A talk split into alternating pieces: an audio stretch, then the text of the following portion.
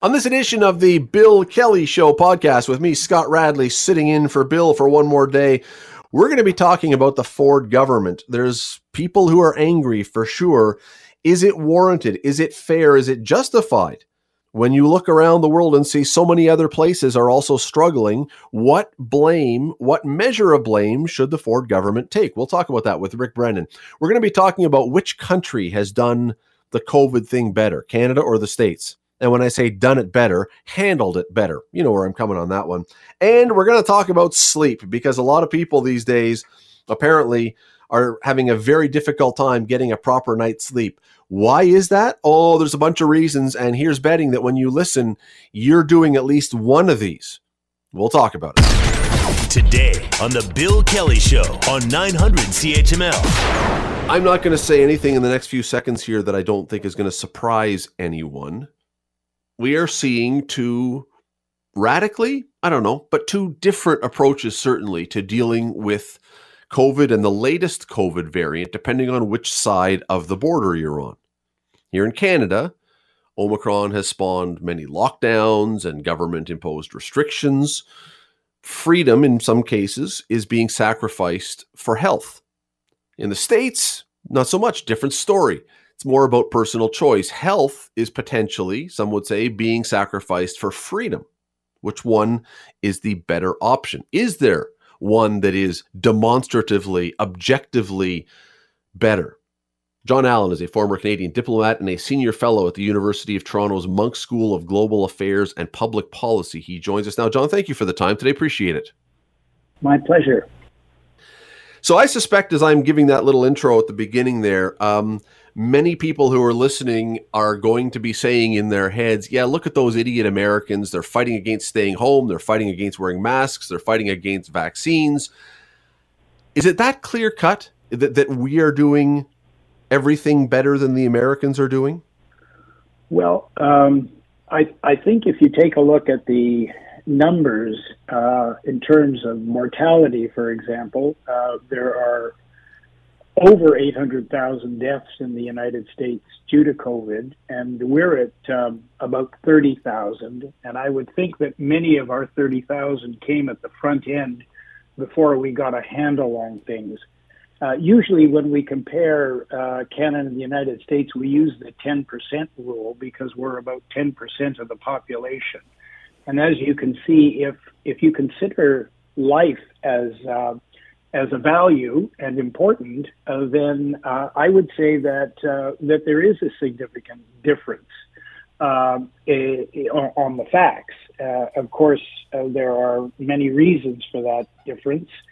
The other thing I would just say um, uh, is that we have to remember that 50% of Americans are Democrats, and many of them are more liberal than than Canadians. We're we're a pretty conservative bunch in many ways. Um, and the the the part of the the difficulty in the United States right now is the level of polarization, um, which uh, I think uh, is is prohibiting uh, concerted and unified action in in many places. Um, uh, obviously, there are differences in states, uh, Texas and Florida being uh, the most libertarian, and uh, California and New York uh, the least. But nowhere do politicians seem to be able to impose the kind of lockdowns that we have here. Let's talk about the politics for a minute because I think it's a very valid point you bring up about how politicized and, and polarized things are in the States. I think they are here too, maybe not quite to the same extent yet, although, and I'm touching wood that we don't actually get there but it has been uh, uh, COVID has not been a well, it's been a health crisis for sure, but it's also been a political crisis. It's been a political fight as much as it's been a medical fight down there in a lot of cases. It's true, and you know, um, I attribute part of this. We can talk about peace, order, and good government versus. Uh, uh, you know, the pursuit of life, liberty, and the pursuit of happiness, how we were born out of slightly different uh, uh, uh origins. Um, but what I attribute um, uh, a lot of the, the current problems to is Donald Trump and his having given license to the worst instincts of Americans. and given power to some of the most racist elements of society, like the Proud Boys and the others that uh, attacked the Capitol last January 6th. When you have a leader, a president, um, who is prepared to play fast with the truth um, and, uh, frankly, at the beginning, to minimize uh, the effects of COVID, of course, until he got it and needed all the treatment. And then you're you're sending a message uh, to a lot of people that um, that they should follow along, and and they have followed along, and I think that's that's been uh, a big a big part of the problem. There are uh, obviously other factors as well. Um, uh, America is simply a, a society that values individualism over the collective whereas I think Canadians uh, are much more willing to uh, accept that collective rights and working together as a community uh, uh have benefits. It's not perfect, um, and compromises have to be made, but we're just not into individual rights, carrying guns, uh, et cetera, et cetera, the way Americans are. And, and I look, I, I think that many, many, many people listening right now are going to be nodding their head at what you say and say, yes, Donald Trump was certainly a part of the problem here. At the same time, early on when the vaccine was coming out, uh, during the election campaign, we had, and I talked about this on the show yesterday, we had Joe Biden and Kamala Harris expressing concerns about taking the vaccine because it was created under a Donald Trump administration and throwing some doubt on it. I mean, the politicization, uh, uh, not taking anything away from what you said about Trump, mm. this has been po- political everywhere on both sides. It's been, uh, I mean, we have fights about everything depending on which side of the political strata you're standing on. Absolutely. There's no question about it. And, um, and that's extremely unfortunate. We see elements of that in the Canadian Parliament um, as well. Um, but I would say less to some extent less in Canadian society. Of course, there are anti vaxxers in Canada, but to a much lesser degree.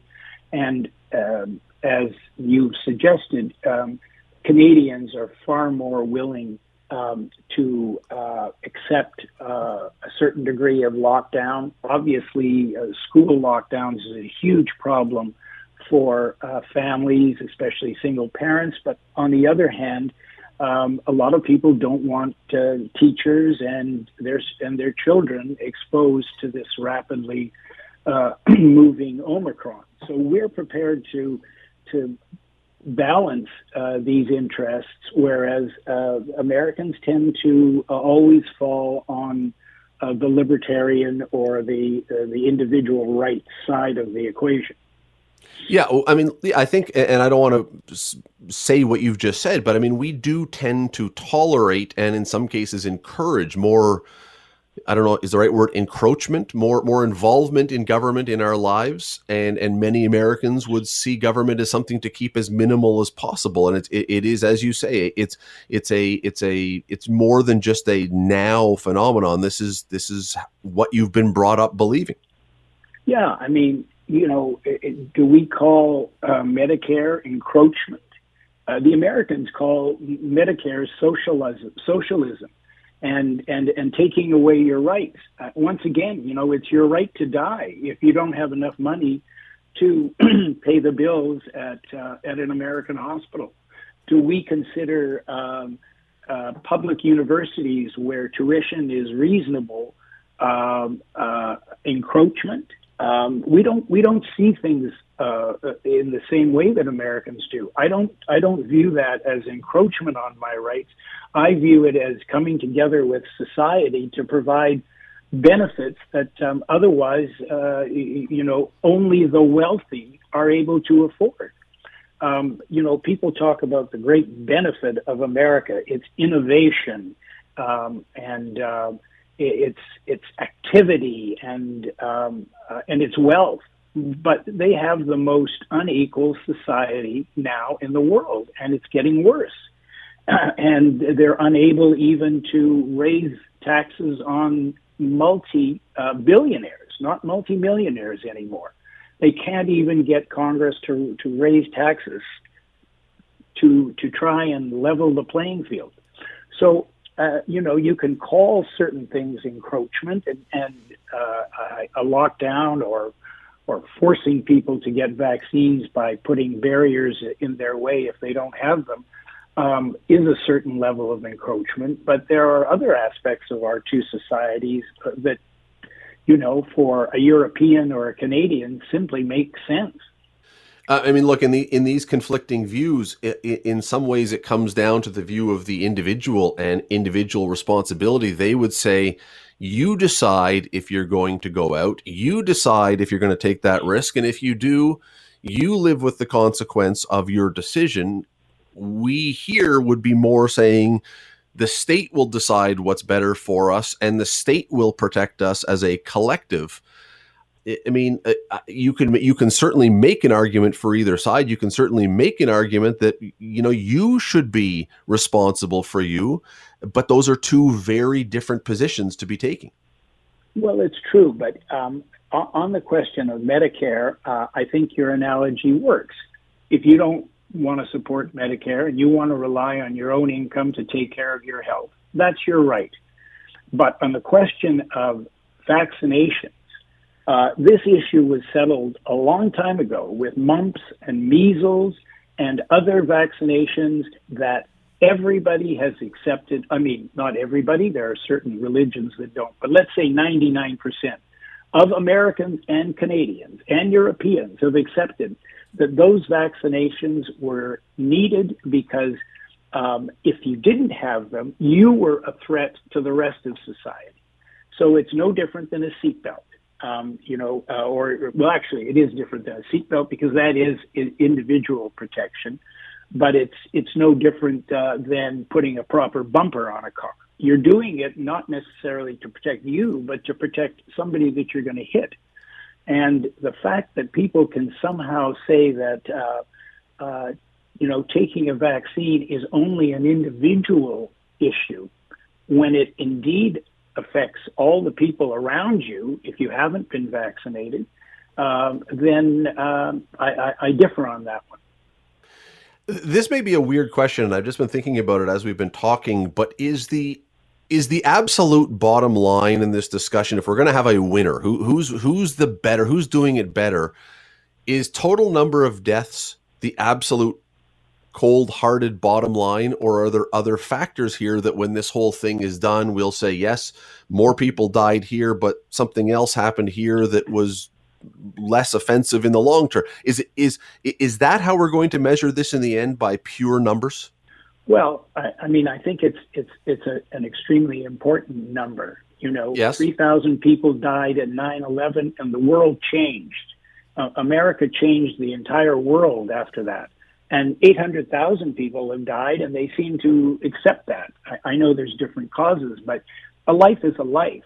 Um, I don't think it's only lives. I think, for example, if lockdowns didn't come with assistance from the government to individuals who lost their jobs or to businesses who had to close.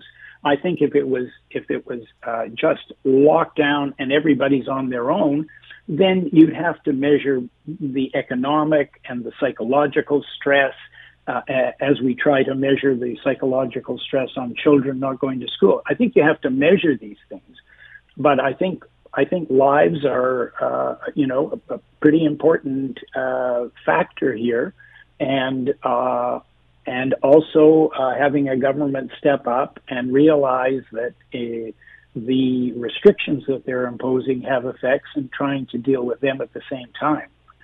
But um, uh, you know, uh, Canadians, you know, some Canadians have moved to the United States because they they like that freedom to to make money and to innovate, and others would prefer to stay in Canada because um, they appreciate uh, the benefits of uh, a more socialist state, as mm. Americans would say.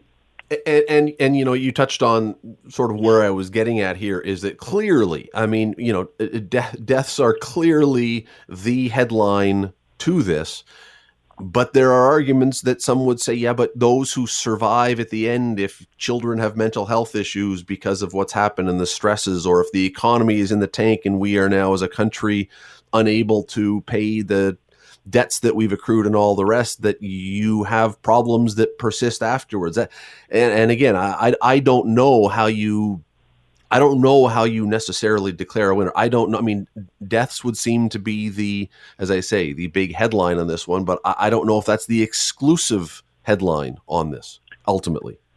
Yeah, no, it's it's not the it's not the exclusive headline, uh, but I um, you know, I think it is a it's a hugely important. Headline. Of course, and of the course. other element here is it's not just the deaths. I mean, the other factor that a lot of people are starting to get really worked up on is the fact that people with cancer and people with cardiac problems and people with very serious illnesses that have nothing to do with COVID are being prevented from getting the care yes. And the surgical operations that they need because anti-vaxxers are filling up uh, our uh, our hospital beds and our surgeries and our ICUs.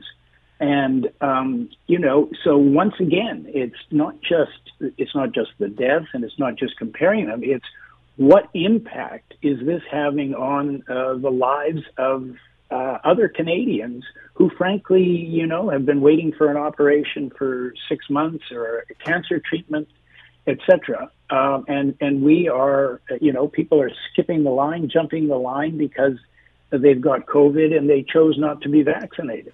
Um, so it's uh, it, it's problematic. Uh, John Allen, former Canadian diplomat and senior fellow at the University of Toronto's Munk School of Global Affairs and Public Policy. Very much appreciate the time today. Thank you for doing this. Thank you very much.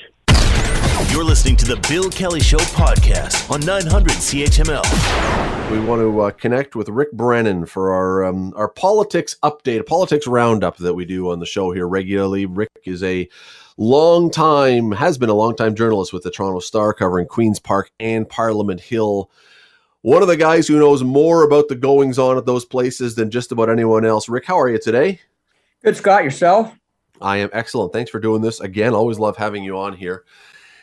Uh, Rick, there has been, and I don't think I'm saying anything that no one else has already heard. There's been an awful lot of anger uh, this week generated and pointed towards Doug Ford and his government. Is it justified? Well, in part, I can't blame him entirely, but in part, it, the problem is that he has com- always been reactive and not proactive. And that's where the confusion lies he's he says one thing one day, one day and changes it the next day, and that nothing nothing makes parents, particularly with kids in school, angry to not know what's going on.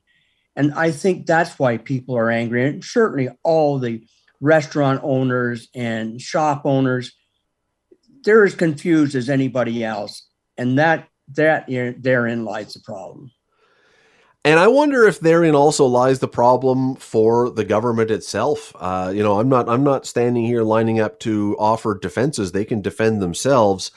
But when I look around the rest of the world, everyone else, every province, every country seems to be having the same thing where they have to keep moving and changing and coming up with different answers to new problems. Um, so you know when you when you look at the bigger picture and you see i know all politics is local uh, so obviously we're looking here but is it a fair criticism when everyone else is having the same issues?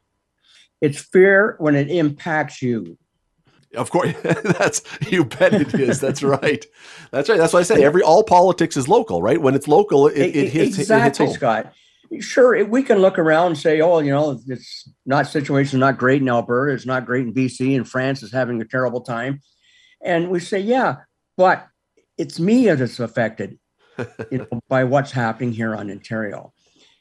But i think an unnamed aide to uh, to doug ford the premier said the cold reality is that we're not in charge the virus is in charge. And that basically, in a nutshell, captures it. This is we're out of. Is that true or a cop out? Is that true or is that a cop out answer? No, I think it's true. I, I we're out of you know, we, we have not seen anything like this before, certainly in, in our generations. And what what's happening here is that this that you know the variant is moving so quickly that we can't keep up to it. What it has shown, Scott, is the fissures in the healthcare system. And the, the cracks are growing wider and wider every day. Not enough nurses, people, you know, uh, with, you know, to have cancer treatment, to have operations, etc. In some cases, life saving operations are being turned aside because of the overwhelming impact of the corona, uh, coronavirus, I should say, the omni, uh, virus, Omicron, Omicron virus. Excuse me, I can't talk. Sorry. and okay. anyway, so that's that's the problem, and we're, we're dealing with just not the the virus itself. We're dealing with the you know the certainly the impact that the, the pebble in the pond, if you will, that the effect is having on everything in the healthcare system. And our healthcare systems stretched to the limit now. And you don't have to you don't have to be a, healthcare expert to see that it is just it can't handle anymore and it's going to be required to handle more. So very interesting to see how this all how all this, you know, comes out at the end of the day. I want to get back to the healthcare thing in a second because I think we need more time on that one. But just before we, we get into that part, you worked at Queen's Park for a long, long time. Uh, you know the machinations of the place as well as anyone. Truly, would there be any party, any government that would be equipped to deal with the flood of crises that is flowing in on a daily basis? I mean, and again, I'm not looking to offer a, a, shield to the Ford government. I'm wondering if if there would be any government at any time that would have been fully equipped if our system is designed to be equipped to handle this amount of number of things. Scott, that's the age old question. Oh, what what would the, another government do? Would it be any better?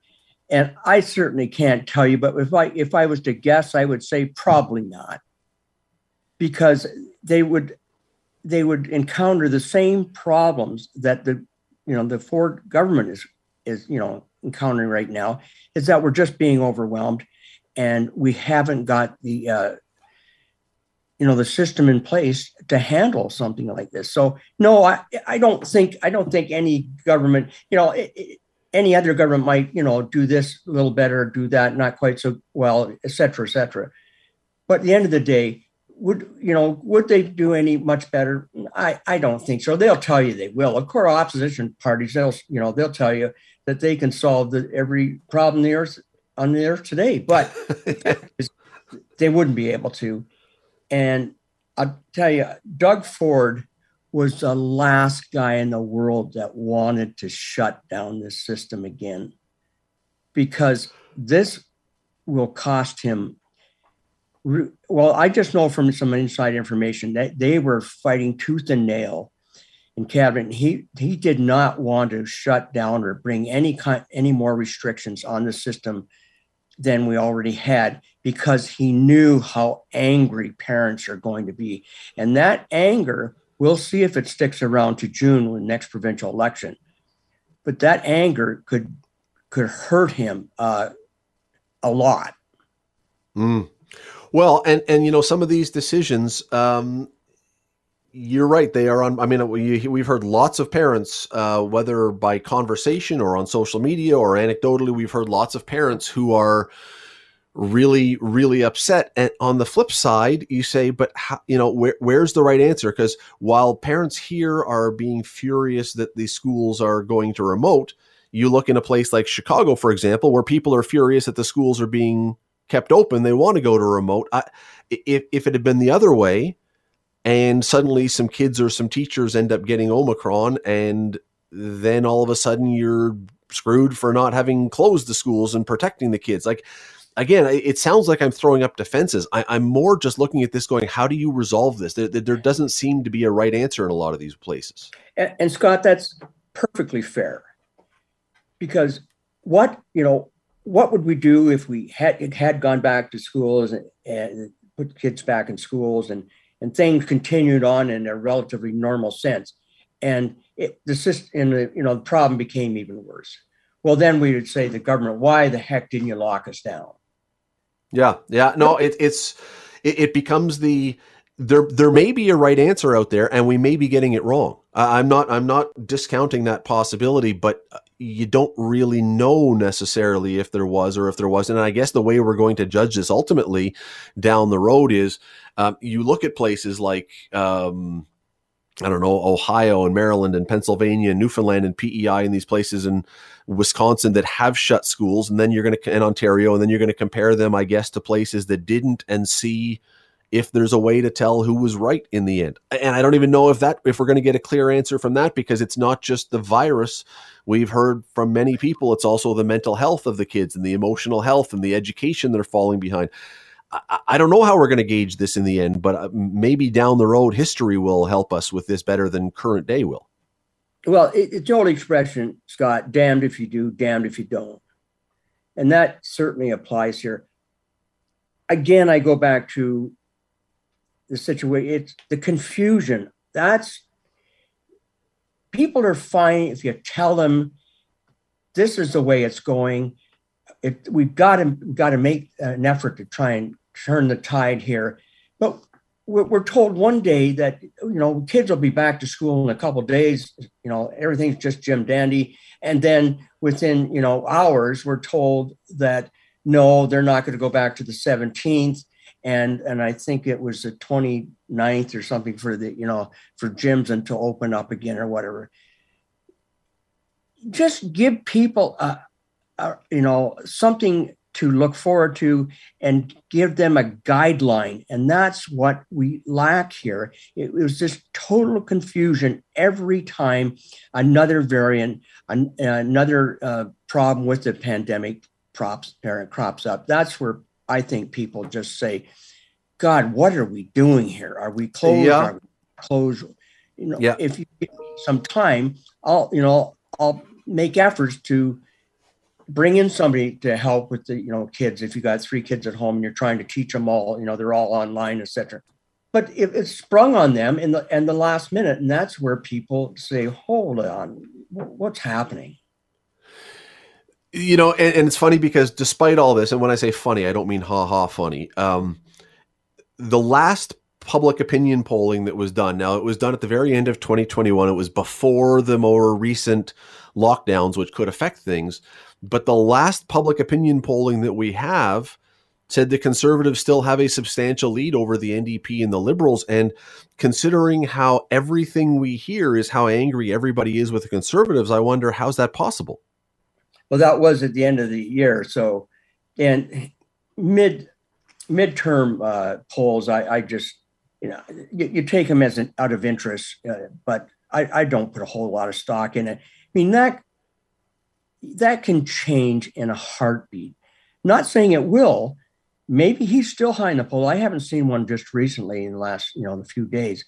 No, he may still be behind the polls. But you don't tell people what's going on until the last minute.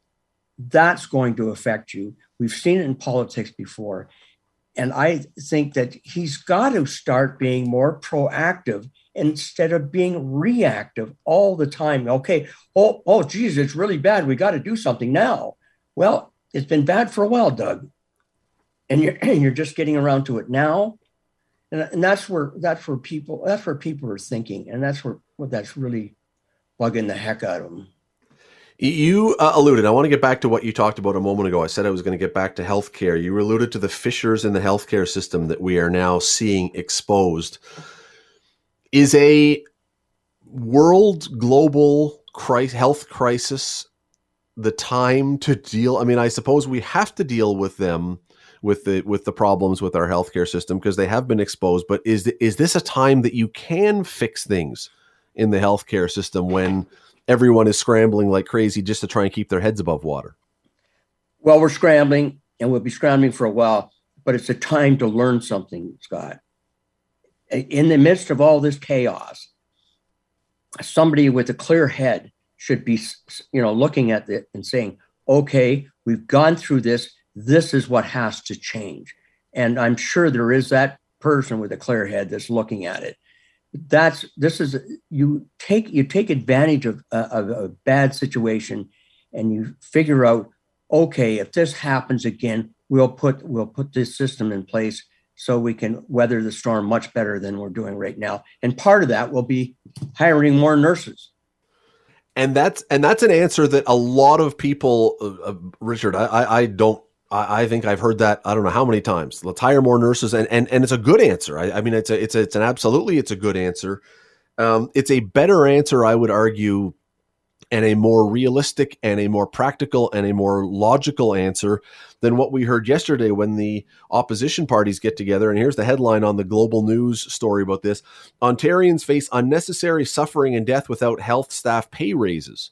And I'm like, wait a second. Okay, I, I, get the hiring more nurses. That makes a ton of sense. I'm not sure that raising people's pay at this very moment is going to stop this thing. I, it, it seems even in the midst of this, I, I don't know that we're looking at necessarily always the right things as the fixes to this kind of thing. You know, that's a typical opposition answer.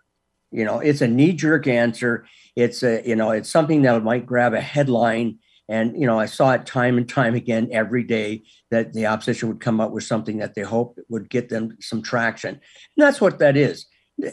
Should nurses make more money? I'd be happy to pay nurses more money, but don't worry. This that's not the answer right now. that's it's, something for down the road. That that may solve problems down the road.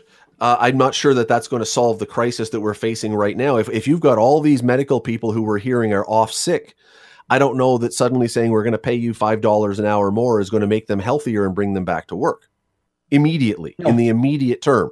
But but as far as hiring more nurses, um, it, you know, if we're putting that doing that off, then I, I mean, I, I think a lot of people would say, and I think it's a reasonable thing to say, yeah, we would do better with more nurses. We would do better with more doctors, with more PSWs, with all those. That that makes tons of sense. And that's that's what we're going to have to address when we've been able to take a breath and figure out how to address this situation. Right now, it, it's hard. It's hard to see, uh, you know, well into the future when you're up to your eyeballs right now, and that's where you know that's where the healthcare system is now. And hopefully, uh, as they've seen in in South Africa, that this has started, or at least it was, uh, has started to wane, and that will be the time to assess the situation. But now it, it's just hard to grasp where you can go from now because you're in the midst of it. And that's that's the tough part. I mean you just you have to see the the uh, photo on the top uh, front of the toronto star today where a team of, of hospital folks are rushing somebody from a, an ambulance in, into the hospital and they're just scrambling. It's it's it's an emotional photo but you, it tells the story that they're running, they've been run off their feet, they've been run off their feet for a while, and they need help. But Rick, you brought up, and we got to run. But you brought up what I think. I mean, look, you, said a lot of really good things. But I think the one thing that you said that really should, that resonates with me is, look, if you're swimming, it's really hard to make a lot of the changes. Where I think that the Ford government really should be judged is when there is a moment for anyone to catch their breath. If if we follow South Africa's lead and this thing is a flaming meteor that cools out in a few, when you have a moment to catch your breath, have you learned anything from this and can you begin to implement very very quickly the lessons you've learned? If you do, that's one thing. If after that, if you still don't fix any of these things, that's a very different story. That that's I think that is a fairer probably time to pass judgment on any government.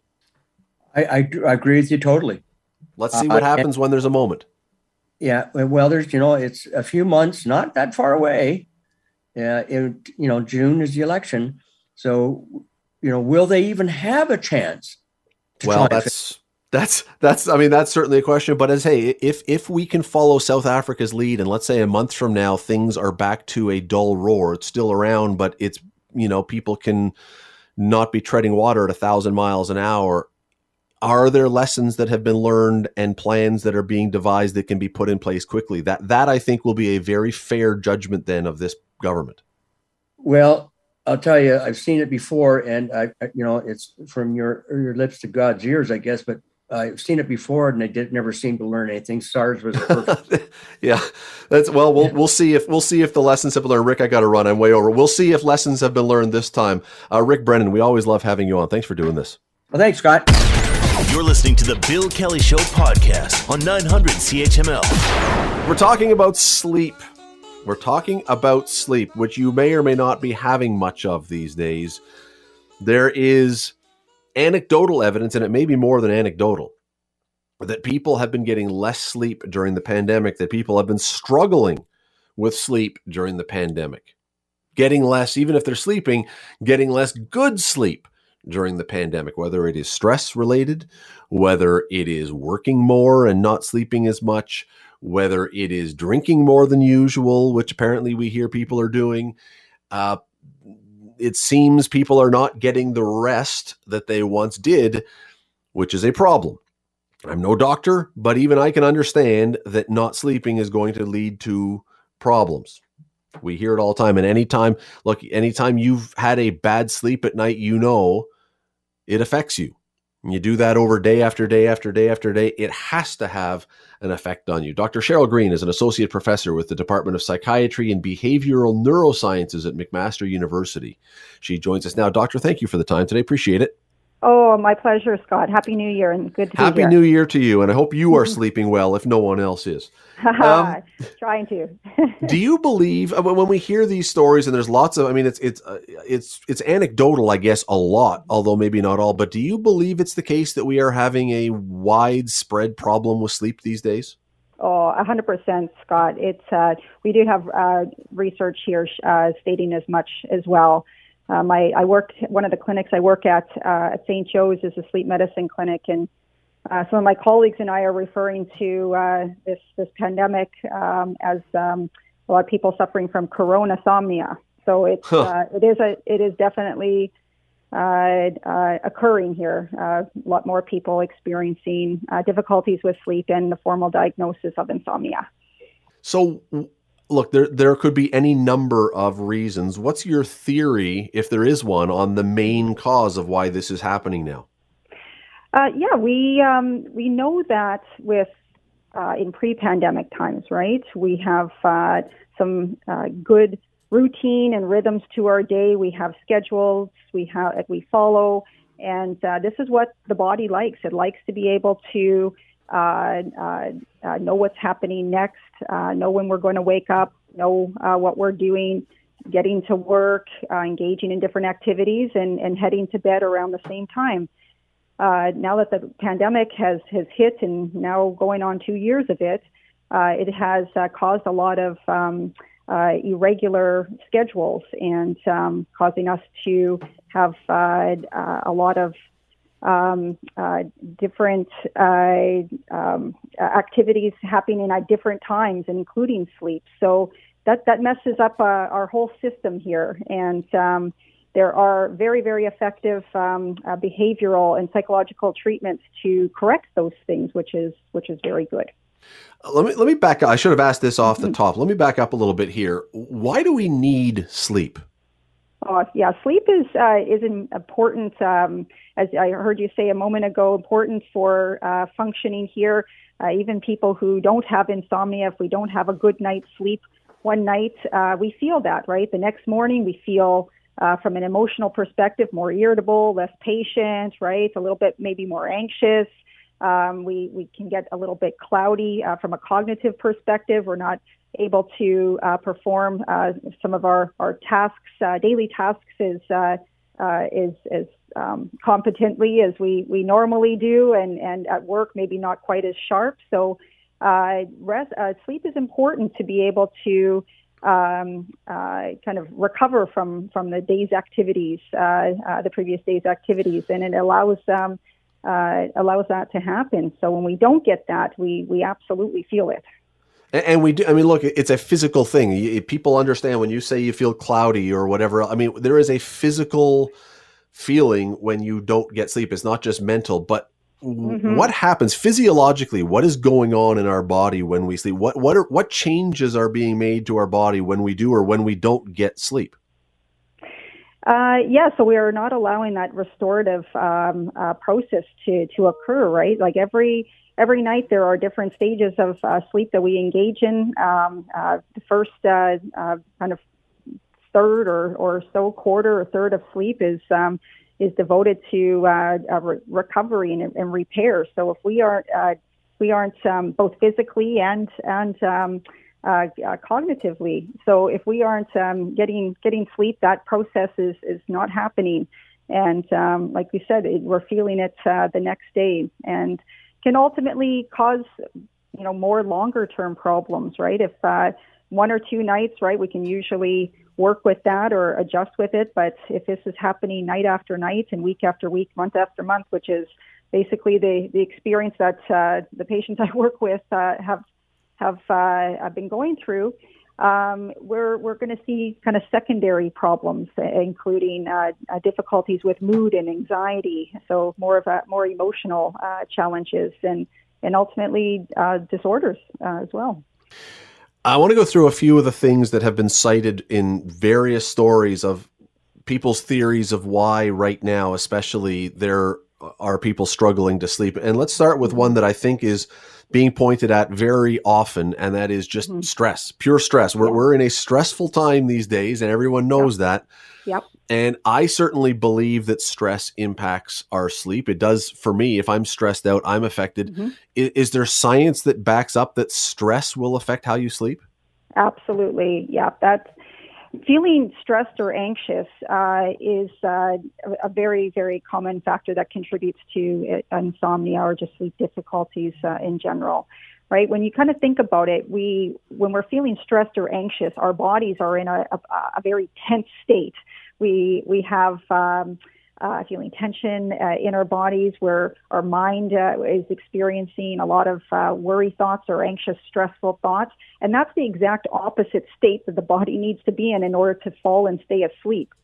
So if uh, uh, we're experiencing more stress, and obviously with this pandemic, where we've been thrown a curveball yet again with some more restrictions and um, having to live with those, uh, work with these restrictions, it's um, causing us uh, a lot more stress and anxiety, and then that translates into not being able to fall asleep or Scott stay asleep. Right, waking in the middle of the night. Um, that's a normal thing to do. The average person wakes up about 12, 12 times a night, but we quickly fall asleep, or and sometimes we don't even notice when we're when we're waking up. But when we're experiencing more stress and anxiety, those wakes in the middle of the night, it's hard to fall back asleep because mm. then then come the, the worry thoughts and uh, uh, uh, rumination, and that again is uh, not a really that happens. Yeah. He says, oh, being very sarcastic and putting his tongue deeply into his cheek. Yes, um, but yeah. but shouldn't be shouldn't uh, shouldn't times of stress be when sleep becomes easier because it's a great escape. If you're totally stressed out, you go to sleep and you don't worry about it. That would seem to be the solution.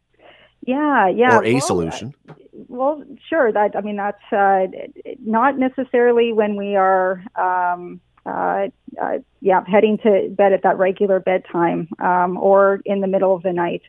Uh, it can be an avoidance um, kind of strategy or, or, technique is just to pull the head, pull the covers over our head, and, and mm. try to uh, to fall asleep. But again, if we're feeling pretty revved up with uh, uh, the stressors of the day and, and the anxiety of the, the circumstance we're in, it's uh, uh, it, it's not a physiologically it's not a, a, conducive state to fall in and staying asleep. Mm. So, so there's a, there, there's a real irony there that you're agitated, yeah, which yeah. prevents you from sleeping properly right at the time when you need more sleep to deal with all the stress. That's right. That's right. I'll have people I, I'm working with uh, be like saying, I'm really trying hard. I'm trying my hardest to fall asleep. And really, those efforts are, are taking you further and further away from being able to fall and stay asleep. Well, yeah, and there's the other side of it, which is, and I think probably many people listening, I don't think I'm alone on this one. Maybe, maybe it's just me, but I think a lot of people may understand this. There's those times when you feel like you're sort of asleep, but you're not really sure if you're asleep. You're not, you're sort of half awake, but half asleep and not really, that doesn't count as sleep, does it? Yeah, it's uh, it's a very very light uh, form of sleep there, and it's it's definitely not that restful or restorative type of sleep that we that we want and need in order to uh, to properly function the next day. So again, a lot more of that is is occurring with with people. And certainly, Scott not alone it's um, uh, it's something that uh, from with behavioral strategies that are shown to be very very evidence based, uh, even even more potent here, uh, especially longer term than the medications uh, to to correct some of these difficulties. So um, yeah, trying to trying to figure out here what what we're becoming more aware of what we are doing uh, behaviorally that's contributing to to uh, poor sleep is uh, is first steps here, and then implementing some some very very helpful behavioral strategies help, happy to talk about those two. like. Well, and, and, so here's the thing as we move through, because I mean, Harvard University just did, or very recently did a dream study in, in during COVID. They they did this, and mm. what they discovered was that people were having vivid and wild dreams more than right. usual. Why why would our dreams take off at a time like this? Yeah, because when when there is more uh, stress, anxiety, and Scott specifically uncertainty, right? Uncertainty that uh, uh, triggers even more anxiety. Um, something like a pandemic, it's uh, it's it's a experience that the entire globe is um, uh, participating in, right? Is uh, is experiencing, and so it it um, contributes to kind of catastrophic outcomes. Some of that uncertainty, we thought, what if you know cer- certain things uh, that we wouldn't normally imagine uh, uh, happening. Uh, that kind of flows into our our dream and our our uh, sleep state there. So it's uh, it, it, from, from what I understand, it's it's about this uh, great uncertainty and and having kind of catastrophic uh, predictions about what might happen, and and our dreams can kind of mess with us a little bit and come up with some pretty wild scenarios. So uh, that's uh, that might be a part of it.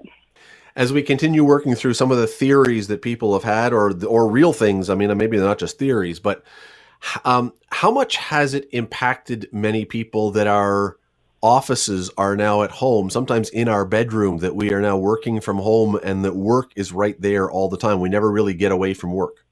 Yeah, that has a significant impact, Scott. So, with um, uh, uh, you know traditional uh, treatment here, behaviorally, what we have people do is uh, is just reserve the bedroom for sleep and intimacy because our brains are constantly making associations uh, and if we are doing, including uh, the associations that we, we have with the bed in the bedroom. So if we're in the bed in the bedroom uh, doing any kind of activity, whether that's now working or uh, eating, watching TV, or relaxing on our phones, our brains are making the association with being awake and being in bed or being in the bedroom and being awake. And that's the last thing we want. We want to just reserve that uh, that bed and bedroom for sleep and intimacy, so that the brain knows, okay, it walks into the bedroom uh, and uh, and getting under the covers, it knows that sleep is is uh, is going to come next. So if we are uh, in that bedroom doing any kinds of wake up full activities, it's uh, it's making new associations there. And so uh, it can be very challenging for people at this time to uh, try to find another uh, room or environment to um, to complete these wakeful activities in. Mm. So that challenge, uh, uh, it's it's um, it, yeah, very hard to employ the behavioral strategies then. Well, and, and one of the other ones, and I love the term, although it's a terrifying term and it's not a good thing, but uh, people are, we're hearing that people are often, they call it doom scrolling on their, you know, phone or whatever else when they're in bed. Right before they try to go to sleep, mm-hmm. they get on their phone and scroll mm-hmm. through the internet and read a bunch of angry tweets and a bunch of stories that freak them out. And then they say, okay, now I'll go to sleep. And people are saying, yeah, th- that's probably not the perfect recipe. No, never the perfect recipe there too. It, you know, we we uh, definitely in, instruct our, our uh, the folks that we work with, our patients, to to have a uh, window of um, of uh, downtime, uh, trying to wind down for at least uh, 90 minutes here before you you head to bed, and that really allows um, the um, the brain to sort of quiet down, release all the different uh, work problems or home problems or any of the, the, the uh, challenging, stressful things that are going on in, in one's life. And so if you're then starting to feed it uh, information on the internet, which a lot of it is is is uh, kind of uh, well, um, depressing or, or difficult or or uh, anxiety inducing. It's going to trigger a um, uh, a type of anxious or stressful reaction and put that body in the state physiologically again that it's not that's not conducive to falling and staying asleep. That very tense and stimulated, aroused state. So, so we've talked about three or four things, maybe five already. All of them show that none of us are doing the right thing before bed. We're all doing the wrong thing. But then there's the big one that got this, that wanted to make us talk about this because we saw a Yeah. story that says one of the really big things that's affecting people is Mm-hmm. that during the pandemic, a lot more people have been drinking a lot more, and booze is affecting people's sleep, which seems to Yeah. some will seem ironic because a lot for a long time it was you know have a drink before bed and it'll help you fall asleep. Yeah. This seems to be a big problem, though.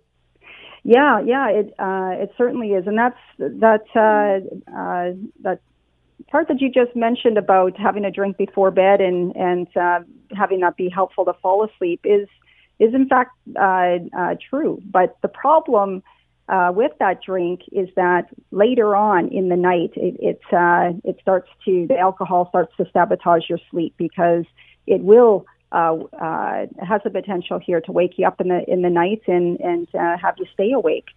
So uh, the initial impact of alcohol um, can again potentially help you uh, fall asleep or make you a little bit more sleepy, but um, you're you're going to be paying for it later on uh, in the night.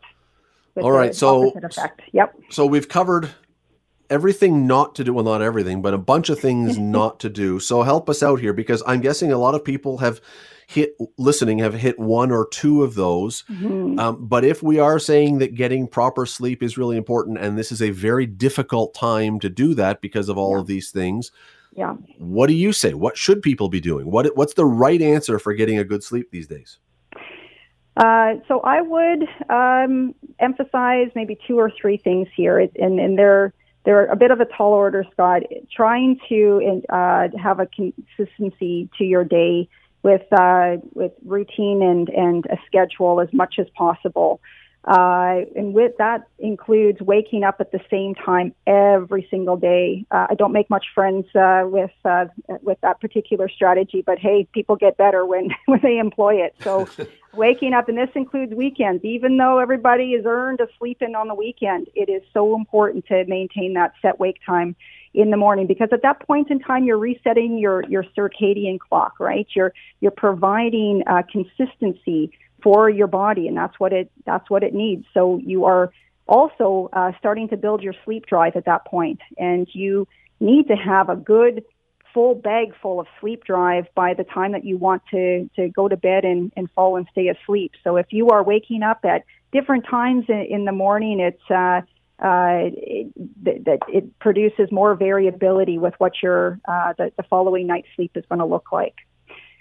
So uh, that would be one major, major uh, strategy I would encourage uh, people to consider.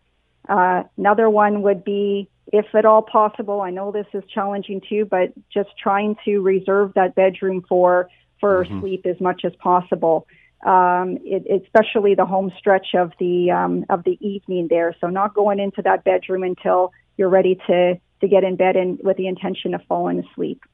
It Uh, is. Um, oh, sorry. Go ahead. We got we got thirty yeah. seconds more, but yeah, go ahead. Yeah, yeah. So, uh, and and that's uh, oh, I will add to that. Um, not going to bed when it's when it's exactly ten o'clock or ten thirty. If you're not feeling sleepy, don't wait, don't go to bed then yet.